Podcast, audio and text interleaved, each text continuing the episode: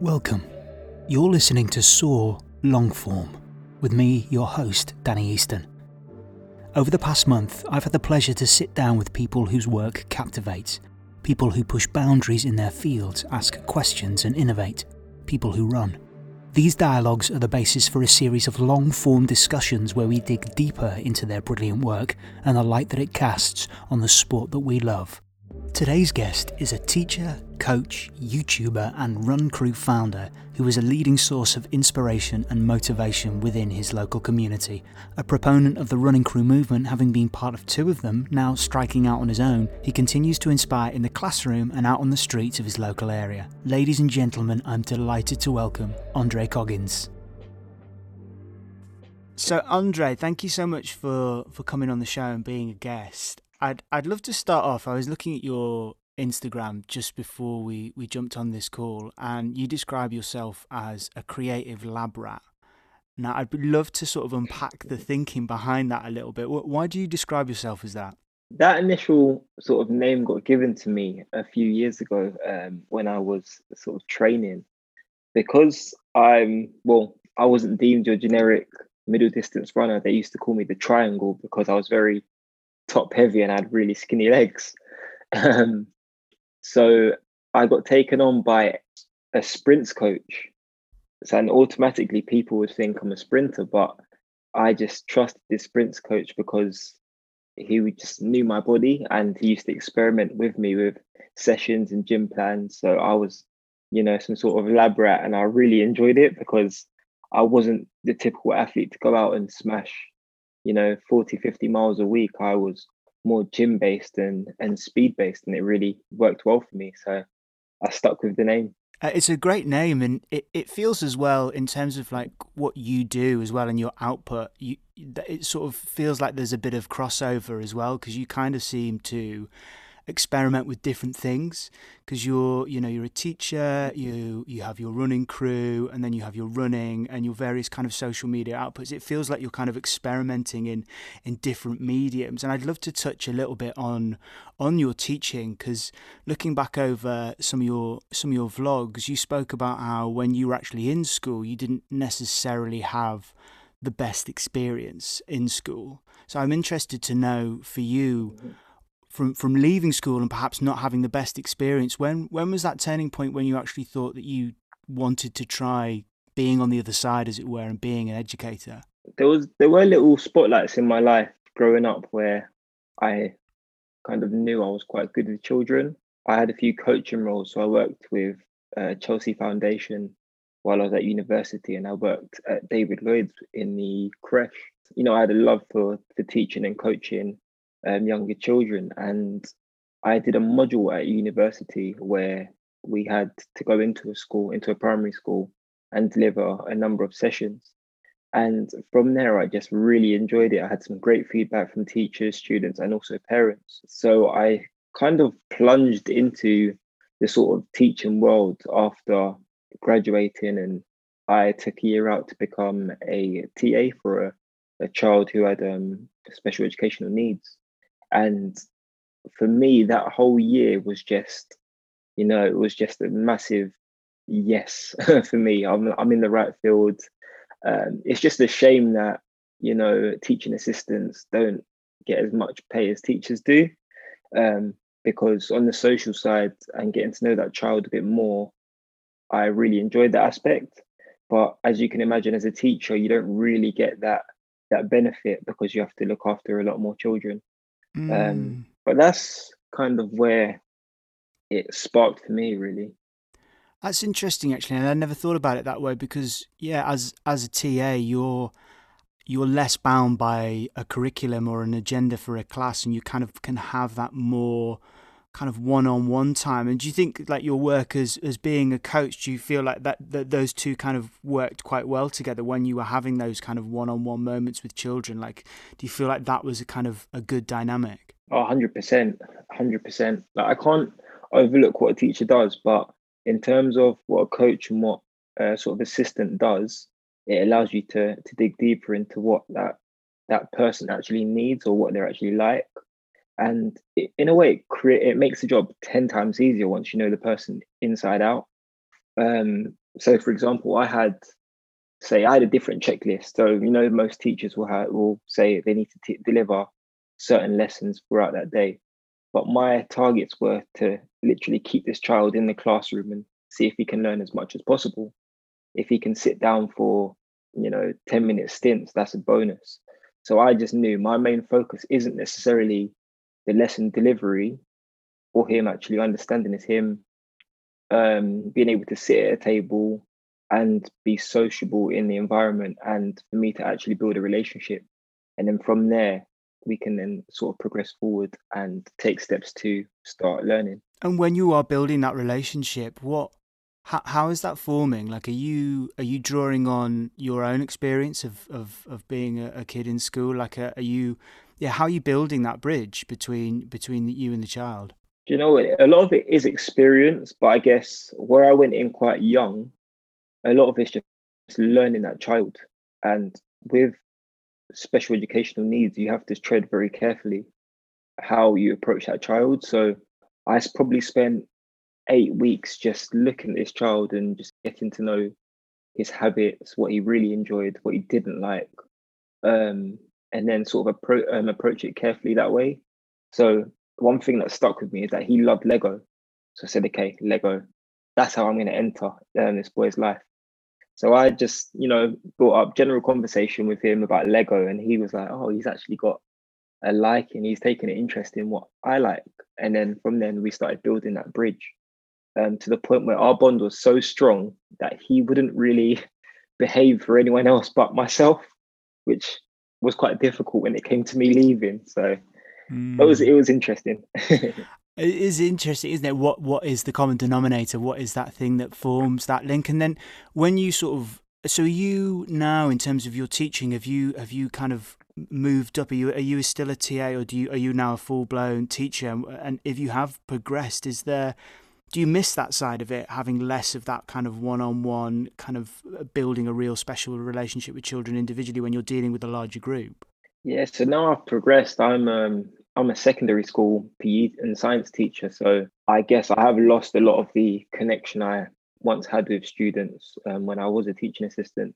But I guess with the PE aspect, I'm still allowed to have a unique um, relationship with my students, which I still massively um, love and enjoy. But I do miss, you know, um, teaching in primary and getting to know the children that way and working with them. Yeah, and and what was the jump like from primary to secondary? Because I've done, I've done a little bit of um, a little bit of workshops and, and practitioner work with with children and the moment when you move from primary to secondary is is always a, a the, the gap closes. Do you know what I mean? In terms of age? Because they're they're they're closer to you in age, and there's a there's a real distinct kind of shift in in in mood when when that kind of happens. No definitely. It was it was a little bit of a challenge. Um i'm i took the route my route was so different because you know you don't normally have people go from primary to secondary. You normally have secondary sort of take a step down and i to be honest it was it was a lot easier than i thought it would be if i'm really honest um i guess a lot of it is based on personality because the kids just took a liking to me straight away. So I was really, really fortunate in that way. Um, so I had no issues. I generally just clicked with them and it was just it was great. And i suppose as well the the kind of the, the elephant in the room in terms of teaching like how how has it been with with covid? Like that shift to to online learning and and having less of that kind of contact that we were talking about earlier having less of that sort of one-on-one time or, or class time with with your students? No it has been really really difficult um in comparison to lockdown one two and three because from lockdown one, it was quite new to us. We didn't really know what was going on. Everyone was just acting on impulse and being really flexible. Where I was at school with the key workers, um, stu- um, kids, and we were just trying to keep them as active as possible. Going on to lockdown two, a little bit more controlled, but we still didn't have enough to go off. Um, but we knew the main thing was, you know, just to keep them active still. And going on to lockdown three, I think it's been the most challenging because we now know the situation we're in. it was up to us to keep these kids engaged while being at home, and it has been extremely difficult.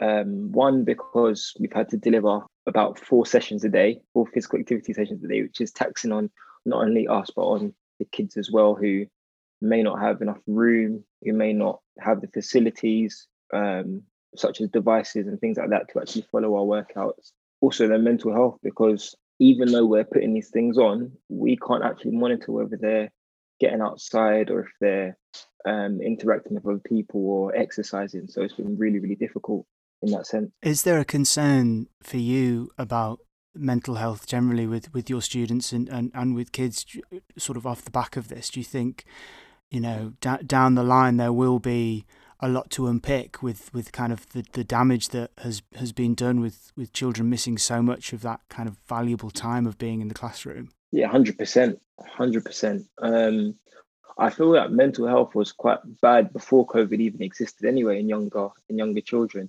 because they can't actually express well, they don't usually express how they're actually feeling to their peers or their older um, older peers.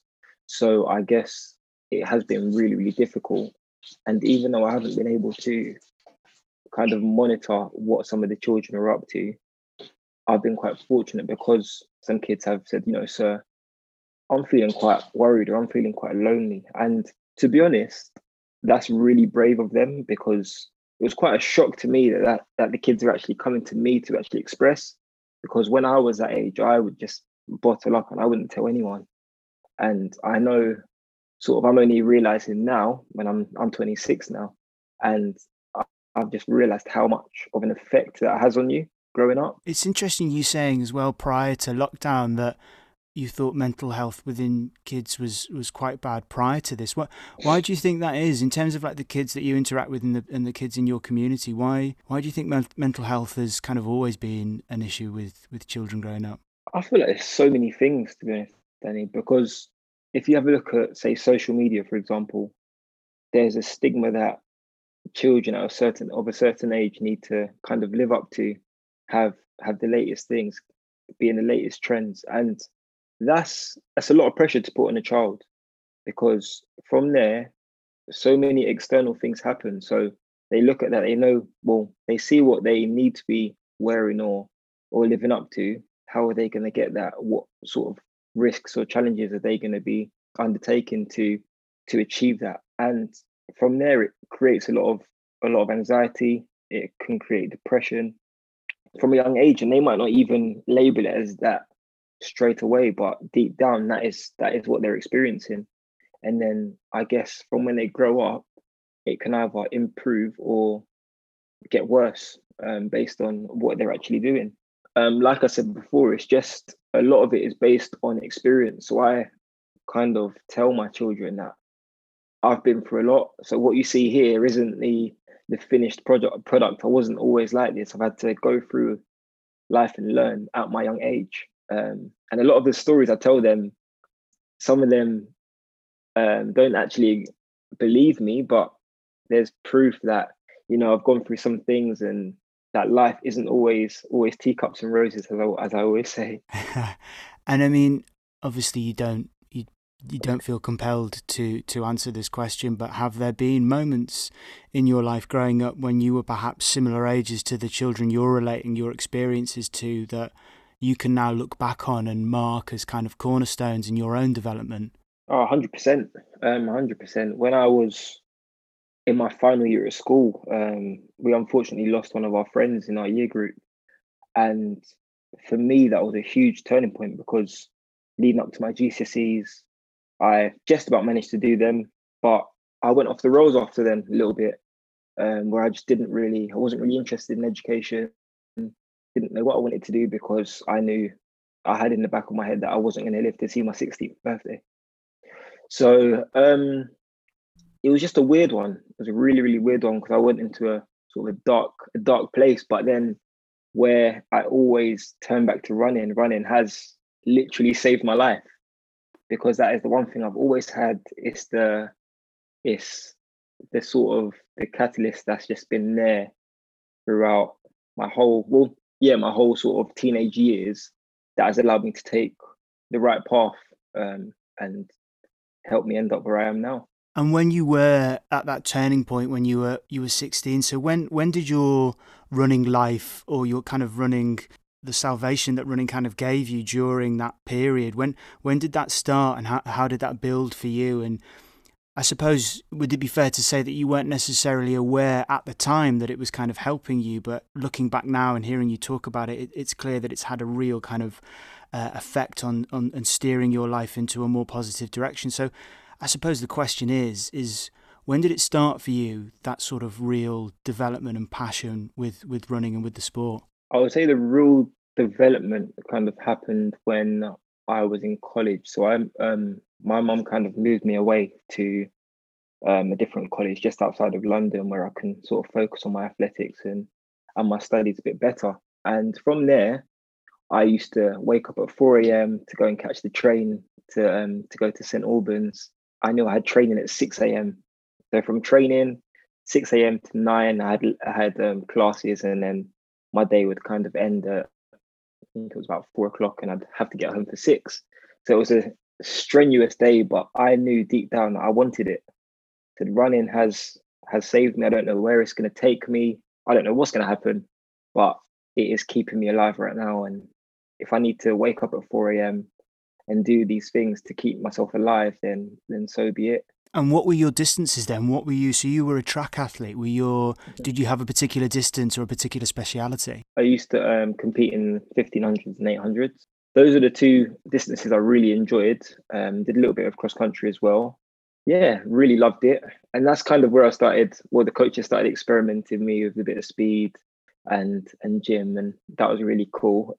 Um, but I just got plagued with injuries, loads and loads of injuries. Unfortunately, um, I just don't think my body was strong enough to withstand um, running really to be honest. So when did when did the whole running crew thing kind of appear on your radar? Because i know you've you've branched out now and you have your own running crew that we'll, we'll definitely come to and, and dig into but you were also part of a crew uh, uh, as well. Like when if you were competing and training on the track when did that sort of first come up in your in your vision or, or on your radar the, the whole notion of, of running crews um, so this happened probably about three years ago now, where I, I was at university and I picked up a really bad injury in my first, literally my first semester of um, university. I ruptured my, my quadricep.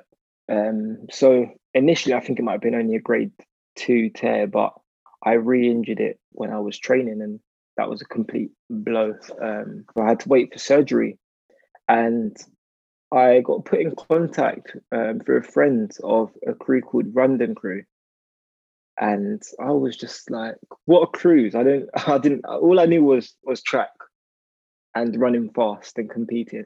But I was just, I was blown away at the fact that people actually meet up on the streets and just run and socialize. I was just like, I need to, I need to go and check this out. But I'm someone who I'm not, I'm not a very confident person. I might come across as quite confident, but I'm quite, um, quite shy. I'm quite introverted.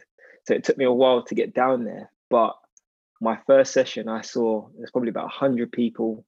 We just ran the 10K around the streets of London and I absolutely loved it. Met some amazing people. I was probably, well, I was think I was the youngest there at the time, but it just didn't, it didn't matter to me um, because everyone was, everyone looked cool. Everyone had the, you know, the latest gear on and I was just absolutely loving it. So I spoke to um, Charlie Dark, who's the founder of Run Dem Crew, and he kind of took me under his wing um, and looked after me.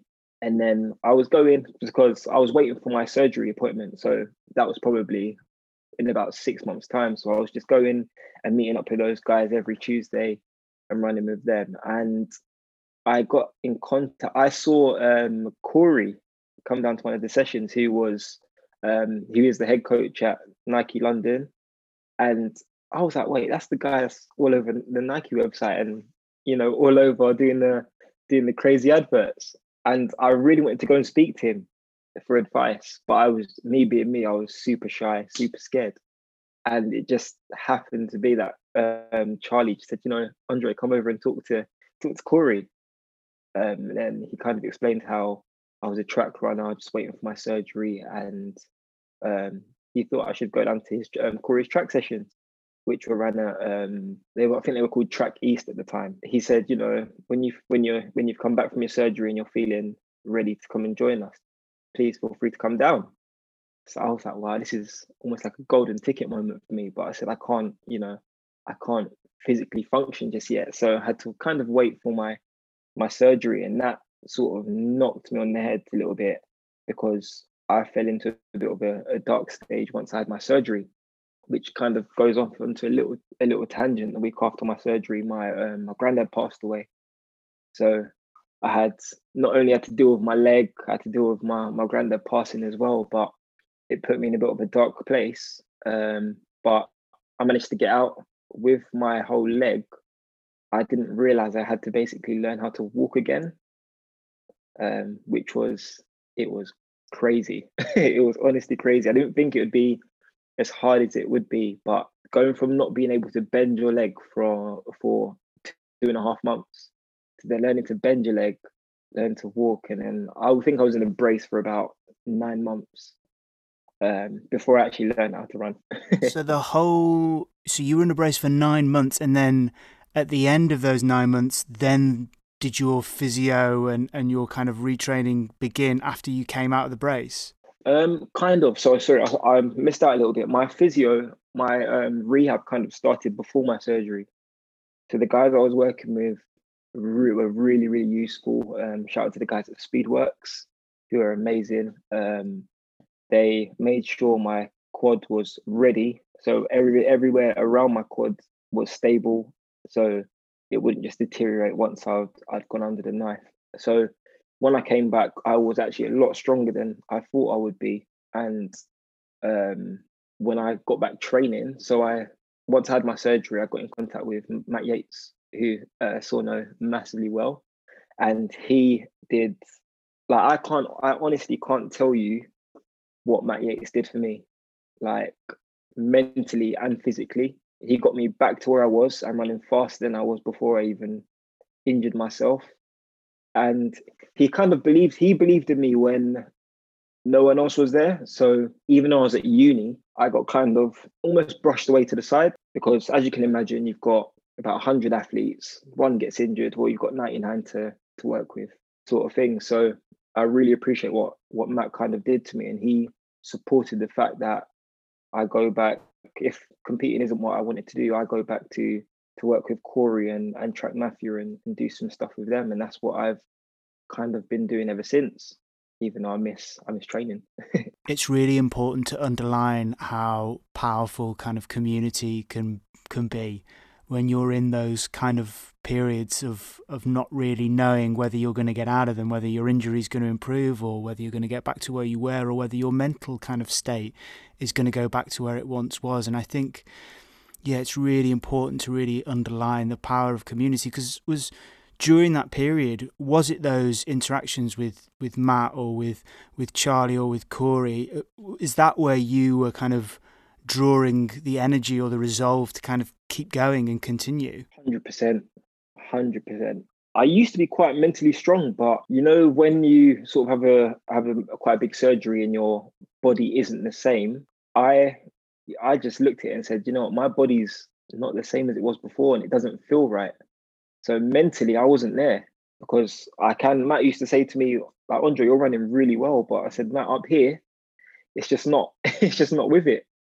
And as you know, as runners and as competitors, if your if your head's not there, then can't really. There's not a lot that you can do because a lot of it is. I'd say ninety percent of it is is your mind. And it's humbling as well, I suppose, for coming out of surgery because you're kind of reduced to almost being like a baby again. Do you know what I mean? Like that feeling of being so vulnerable or not having, like you say, that that same control of your own body or your own your own your instrument as as it once was. Like it, it must have been really really kind of a, a humbling experience as well. Do you feel like that's kind of underpinned your your approach going forward with setting up your own running crew? Do you feel like having that kind of humbling experience kind of lays a foundation for, for how you approach interacting with other people who perhaps you're wanting to inspire in the same way that you know Charlie Corey and Matt were inspiring you. Yeah, hundred um, percent. as I've always suffered with injuries, it's always it's always had to humble me, to be honest, because I used to, you know, put a really good block of training together. I used to be up there with everyone, and then have a nickel, which will put me three weeks back, three weeks behind everyone else, and I'd have, I'd have to build myself back up again. So it was always like a it was like a roller coaster. So I was always quite a humble person, um, but almost frustrated a little bit because of what I thought I could produce if I wasn't if I wasn't picking up these injuries. But I guess the fact I'm quite a realist. I wasn't gonna say, oh, I if I wasn't in if I wasn't injured, I could have done this, or I wish I did this. It's just the fact that some people are made to do this and some people aren't, and I don't think it was my time, or I was made to do something else. And was that thing? Do you think founding your own crew and, and sort of being more active within your own area and your own community, do you think? 100%. 100%. Um, the feedback I've been getting from people over the last two to three years, it's been it has been so heartwarming and humbling because I don't something I've been doing for so long. I feel like it's just second nature to me. I didn't I don't see it as in helping anyone as such or you know inspiring anyone. It's just something that I love, and I want to just spread the word um, of um, of running to people. And yeah, it's just amazing to kind of see the opportunities and experiences I have had, um, regardless to you know not being able to to compete and be on that sort of big stage that I would have once liked to be on. I love that that perspective. It's like that old kind of saying is, you know, find something you love and you'll never do a day's work in your life. So talk to us about Mafia Moves then, and like the kind of founding of Mafia Moves, which is which is your running crew. Mm-hmm. Um, was there was there a little bit of fear and trepidation kind of striking out on your own, considering that you'd been amongst sort of some of the original crews like Run Dem Crew and, and Track Mafia? Was there a bit of like, okay, now now it's time for me to kind of forge my own identity? To be honest, I didn't I didn't want to do it. I really didn't want to do it. Um, but Corey you know, Corey believes in me massively, and he used to just say, "Andre, why don't you start something up in in North London? Why don't you do it?" And he used to, you know, throw it in every now and then, and I used to be like, "Yeah, good idea," but I used to kind of brush it under the carpet because throughout all my years of running, I have probably I've probably counted the amount of people on my on my hands that I've seen run around my area. So I just said, "This is impossible." I'm not going to get anyone running. And the fact that I've kind of been able to use the the blueprints from Track Mafia and Run Dem Crew to kind of build my my own sort of foundation. Hence the the word um, the name Mafia Moves. It's almost taking the legacy or taking a piece of the legacy from Track Mafia and building it onto my own. Mafia Moves has been create well, it's designed um, and built off experiences and opportunities. So elite minded people like myself and others in the community or just you know sharing the elite mindedness to other people so yes we do come from a a community that is quite football orientated or known for violence and things like that but what opportunities and what experiences can we bring to our community or show people in our community um, and i can say that through Run Dem Crew and through Track Mafia specifically i have had some amazing opportunities that it's almost beyond beyond measure. I've been able to travel to run. I've met the fastest man um, in the world over the marathon on multiple occasions, and I just it's just crazy to think that uh, track and field isn't the be all and end all. There's more of a social way that you can you can meet people and you can run and gain fitness and have experiences at the same time as well. And that's what sort of won it over for me. And it does feel like experience leads to inspiration and the more experiences you can be exposed to at a younger age or as you're sort of becoming more of an adult the, the more kind of pathways in your own mind open up and things you start to see that you can create. And i'm interested about you being quite quite nervous to to begin with with with mafia moves so like day one first first session like first kind of meeting of, of people how, how was that? How did it go you know what? I I just put it out there. I said whether there's going to be myself just turning up or 50 people, I'm still going to run. I'm going to run a 5K. So if you want to come and join me, come and join me. If not, you know, hopefully come and join me um, at a later date. And I had one person that day. So I said, okay, two's a couple, let's do this. Okay. I had the same energy as I would if I had a hundred people there. And it was amazing because that was that was the that was the stepping stone. So I had officially started Mafia Moves from that one person joining me. And then from the following week, I think I had about 13, I think it was, between 13 and 15. And I was just like, whoa, what's going on? And as you can imagine, with the weather changes and things like that, you're obviously going to get a bit of a drop off, uh, give or take. Um, but throughout the whole year, it was really, really good. And we reached our first birthday, and I think there was about 30 people there. And I was just like, what on earth is going on? I was like, this is something I've wanted to kind of create, but I wasn't expecting it. Uh, it and they do, and, and running crews, like, because they're, they're within the whole, the kind of the wider picture of running, they're, they're a relatively new thing, but they have exploded in such a, a short space of time. And, you, you know, listening to you talk about Mafia Moves going from one person one week to, you know, 14, 15 the next week. And, like there's there's always this sense of really rapid growth within them. Mm-hmm. What what what is it? Do you think having sort of been within one and now leading your own? What is what are the qualities of them that make them so kind of appealing to people who might not even considered running before because you were even saying you know within your area people are a bit more kind of football orientated it might not necessarily be on their on their radar running what what is it do you think with crews that really sort of switches people onto the sport there was there's a number of things. I would say the most important thing is probably the safe space. Um, everyone that turns up, every sort of crew I've I've run with over the years, it's just been a friendly, safe environment where you're not judged on anything, whether you speak English, French, Spanish.